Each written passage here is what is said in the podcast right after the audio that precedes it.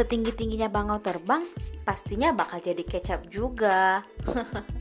Hai guys, selamat datang di podcast Tukang Kecap Bersama saya Dian Tambunan Nanti kita bakal kecapin apa aja biar rasanya lebih maknyus Kuy!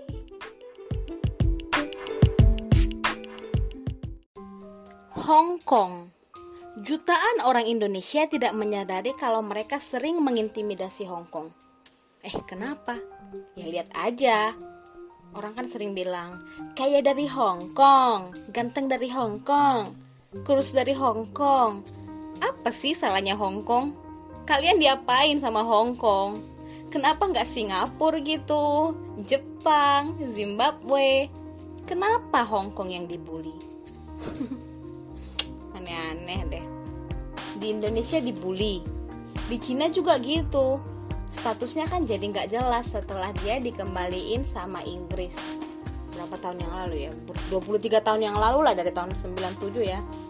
Ya udah kita flashback sebentar ya perjalanan hidupnya Hong Kong.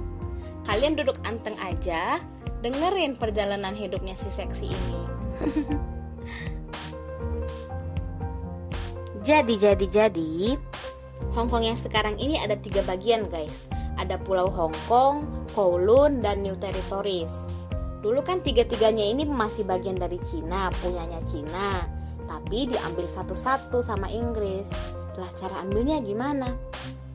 Waktu perang opium yang pertama, Cina kalah dari Inggris. Biasa kan kalau yang menang dapat jatah kan? Ya Inggris minta dong jatahnya. Inggris pada saat itu mintanya Pulau Hong Kong. Oke, dikasih sama Cina. Terus di perang opium 2 lagi-lagi Cina kalah. Nah, kali ini Inggris mintanya Kowloon. Hmm, Hong Kong ini memang dari dulu seksi sih, karena lokasinya itu di peninsula. Peninsula ini maksudnya wilayah yang dikeliling perairan sama kayak Jepang, Korea, Singapura, Indonesia. Eh, Indonesia juga kan dikelilingi perairan. Tapi kok kita nggak kaya ya? Nggak sekaya mereka. mungkin karena pulau-pulaunya kita kegedean kali ya susah masuk Nah, karena lokasi ini, sistem perdagangannya jadi lancar dan saudagar-saudagar Hong Kong itu jadi tajir melintir, guys. udah nih, udah dua per 3 wilayah Hong Kong dikuasai. Tinggal satu lagi kan. Biasanya kalau orang udah di fase ini, serakahnya muncul ya. Tanggung nih, kenapa nggak semuanya aja kita kuasai? Jadi deh New Territories disewa sama Inggris. Di perjanjiannya, Inggris mau sewa wilayah ini selama 99 tahun dari Cina. Dan kontrak ini bakalan berakhir tahun 97. Ngomongnya sih sewa, tapi sebenarnya sewa ini gak pernah dibayar loh guys. Untung ibu kosnya gak killer ya. Waktu berjalan terus. Singkat cerita, peradaban udah makin modern dan udah gak zaman lagi nih penjajahan. Akhirnya Cina angkat suara mungkin udah gerah ya wilayahnya dikontrol terus sama Inggris. Woi Inggris, nggak zaman lagi nih jajah-jajahan. Balikin Hong Kong napa? Terus si Inggris jawab, hmm iya iya. Wes kalau kontraknya udah habis tahun 97, gue balikin ke lu deh. Mungkin gitu ya kira-kira percakapan Inggris sama Cina. oh iya, for your information, Hong Kong itu bukan persemakmuran Inggris loh Iya, aku juga baru tahu sih. Kirain sama kayak Malaysia, Singapura, India. Makanya negaranya maju dan Inggrisnya bagus. Ternyata enggak. Hong Kong ini termasuk ke koloni khusus atau bisa juga dibilang wilayah mandat kerajaan Inggris.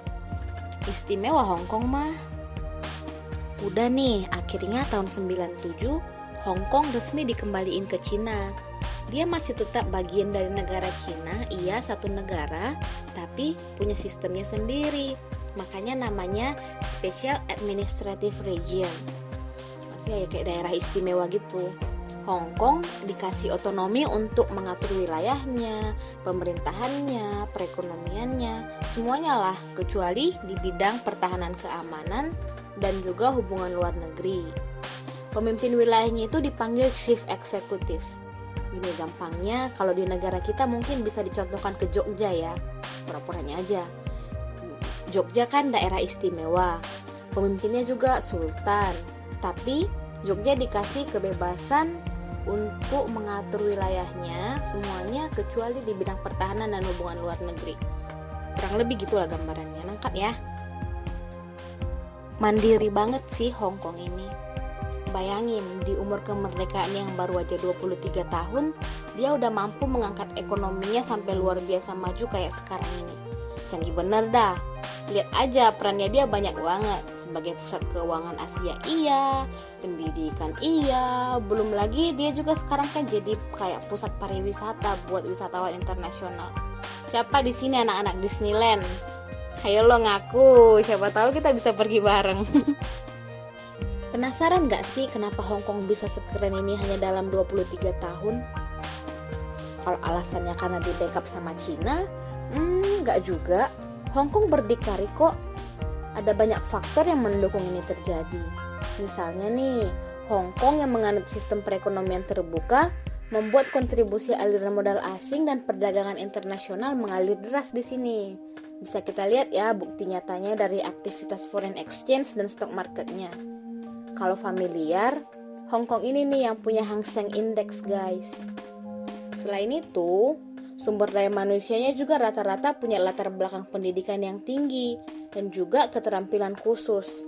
Ini nih yang membuat Hong Kong punya keunggulan daya saing di level global. Paten dah. Kayaknya berat ya tinggal di sini. Persaingannya tinggi banget ah aku mah apa tuh tapi nggak boleh rendah diri guys kalau emang pengen ngekspat di Hong Kong pasti bisa asal diniatkan. Semangat semangat. Balik ke topik lagi ya guys. Kita kan udah nih bahas masa-masa kejayaan Hong Kong.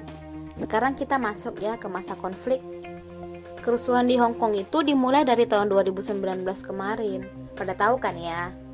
Ini dilatar belakangi karena pemerintah Cina menyusun hukum ekstradisi. Tahu nggak guys apa itu hukum ekstradisi? Prakteknya gini lah. Aku warga negara Indonesia, jalan-jalan nih ke luar negeri. Hmm, bilang aja Australia. Terus aku berbuat kriminal, aku bunuh orang di sana. Tapi contoh ya contoh. Nah, kalau aku berbuat kriminal kan pasti aku bakal ditindak hukum dong. Either itu hukum Australia atau hukum Indonesia. Kalau di Indonesia hukum ekstradisi resmi berlaku, aku bakal dikirim balik ke Indonesia dan menjalani proses hukum Indonesia. Tapi kalau di Indonesia nggak ada hukum ekstradisi, aku bakalan tetap ditindak di Australia dan menjalani hukum Australia. Kalau aku pribadi ya, aku pengen ditindak di negara sendiri sih, lebih terasa homey walaupun ujung-ujungnya bakalan dihukum. nah, itu alasan Cina melakukan hukum ekstradisi ini Motifnya untuk melindungi dan menindak warganya yang berbuat kriminal di luar negeri untuk diadili di negaranya sendiri. Dari pihak Cina sih ngomongnya gitu ya. Tapi Hong Kong punya persepsi lain. Ya wajar sih mereka skeptis karena mereka merasa kalau Cina itu mengekang kebebasannya mereka. Mereka takut kalau Cina bakal bikin tuduhan-tuduhan gak benar untuk menangkap aktivis pendukung demokrasi dan kebebasan Hong Kong. Gitu protes hukum ekstradisi ini berubah jadi kekerasan. Gerakan anti Cina juga jadi makin marak bermunculan. Pokoknya perlawanan Hong Kong makin ekstrim dari hari ke hari. Udah makin gak bener nih. Kacau. Cina merasa ini gawat banget dan menyangkut hidup banyak orang di Hong Kong.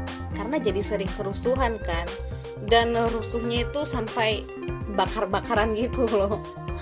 Makanya itu, baru-baru ini Undang-Undang Keamanan untuk Hong Kong disusun lagi supaya warga Hong Kong itu lebih teratur. Jadi apa sih isi undang-undang itu? Hmm, belum diketahui pasti sih isinya apa. Tapi dinilai bakalan berpotensi buat membidanakan hal-hal kayak aksi memisahkan diri dari Cina, mengacaukan kekuasaan pemerintah pusat, memakai kekerasan untuk intimidasi rakyat, atau aktivitas pihak asing yang ikut campur di Hong Kong. Banyak orang bilang kalau Hong Kong udah sampai di lonceng kematian otonominya. Waduh. Once undang-undang ini diterapkan, Hong Kong bakalan berasimilasi langsung sama rezim otoriter Cina. Iya, rezimnya Cina bakalan bikin markas juga di Hong Kong buat mengawasi pergerakan rakyat Hong Kong. Bisa-bisa mereka juga nggak ada hak lagi untuk mengkritik otoritas Cina ya nggak ada bedanya lagi lah sama rakyat Cina yang ada di mainland. Ini bisa membahayakan miliaran dolar nilai perdagangan Hong Kong dan Amerika Serikat sih. Secara investor terbesar di Hong Kong itu kan Amerika Serikat. Selain itu, mungkin ini juga bisa menghalangi orang untuk berinvestasi di Hong Kong di masa depan. Yang terluka bukan hanya Hong Kong aja, secara nggak langsung ini juga bakalan melukai mainland China sendiri sih. Karena kan selama ini China juga menggunakan Hong Kong sebagai semacam apa ya? Semacam perantara gitulah untuk transaksi global. Nah, menurut kalian si Trump diam aja nggak sih ngelihat kondisi kayak gini? Belakangan kan dia juga lagi ribut sama si Jinping. Padahal Hong Kong aliansinya. Hmm, kayaknya Trump lagi cari celah sih buat bantu Hong Kong. Tapi kita lihat aja ya.